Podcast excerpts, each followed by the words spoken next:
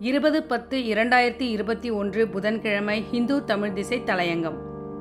தமிழ்நாடு மீனவர்கள் நடுக்கடலில் சிறைப்பிடிக்கப்படுவது என்று முடிவுக்கு வரும். இலங்கை கடற்படையால் கைது செய்து சிறை வைக்கப்பட்டுள்ள இருபத்தி மூன்று மீனவர்களும் இன்னும் பத்து நாட்களுக்குள் விடுதலை செய்யப்படுவார்கள் என்று இலங்கை பிரதமர் மஹிந்த ராஜபக்சேவின் செயலாளர் தெரிவித்துள்ளதாக செய்திகள் வெளியாகியுள்ளன. நாகை மற்றும் காரைக்கால் பகுதிகளிலிருந்து மீன்பிடிக்க சென்ற அந்த மீனவர்கள் எல்லை தாண்டி மீன் பிடித்ததாக கூறி கடந்த அக்டோபர் பதிமூன்றாம் தேதி இலங்கை கடற்படையால் கைது செய்யப்பட்டனர். அவர்களது இரு படகுகளும் பறிமுதல் செய்யப்பட்டன.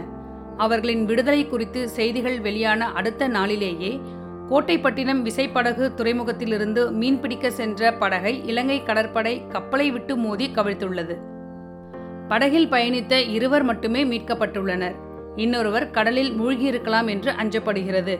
தமிழ்நாடு மீனவர்களின் நடுக்கடல் துயரங்கள் என்றுதான் முடிவுக்கு வரும் என்ற கவலையை இந்த சம்பவம் ஏற்படுத்தியுள்ளது.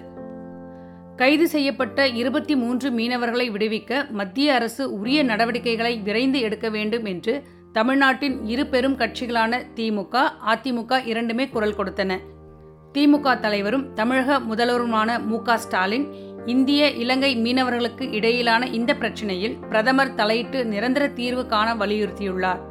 அதிமுக ஒருங்கிணைப்பாளர் ஓ. பன்னீர்செல்வம் பிரதமருக்கு எழுதிய கடிதத்தில் இலங்கை கடற்படையால் தாக்குதலுக்கு உள்ளாகலாம் என்ற அச்சத்துடனேயே தமிழ்நாடு மீனவர்கள் கடலுக்குள் இறங்கும் நிலையை குறிப்பிட்டிருந்தார்.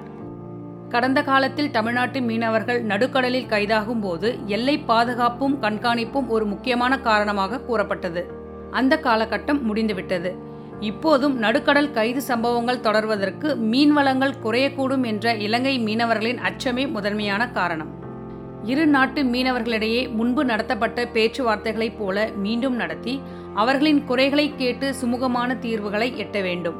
மத்திய அரசு இந்த விஷயத்தில் உடனடி கவனம் செலுத்தும் பட்சத்தில் அது சாத்தியம் என்றே தோன்றுகிறது. தமிழ்நாடு மீனவர்கள் இருபத்தி மூன்று பேரும் நடுக்கடலில் கைது செய்யப்பட்டு அவர்களின் படகுகள் பறிமுதல் செய்யப்பட்ட அதே காலகட்டத்தில்தான் இந்திய இலங்கை இராணுவ படைகள் தங்களது எட்டாவது கூட்டு பயிற்சியை இலங்கையில் நடத்தி கொண்டிருந்தன.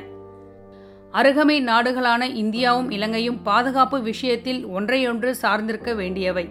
தெற்காசிய நாடுகளுக்கு இடையிலான உறவுகள் இந்திய இலங்கை உறவிலும் தாக்கங்களை செலுத்தக்கூடும் என்றாலும் இரண்டு நாடுகளின் நட்புறவு நெருக்கமானது தவிர்க்க இயலாதது. இந்நிலையில் தமிழ்நாட்டின் ஒன்றுபட்ட குரலுக்கு செவிசாய்த்து மீனவர்களின் அச்சத்தை நிரந்தரமாக போக்க வேண்டிய கடமை மத்திய அரசுக்கு உண்டு.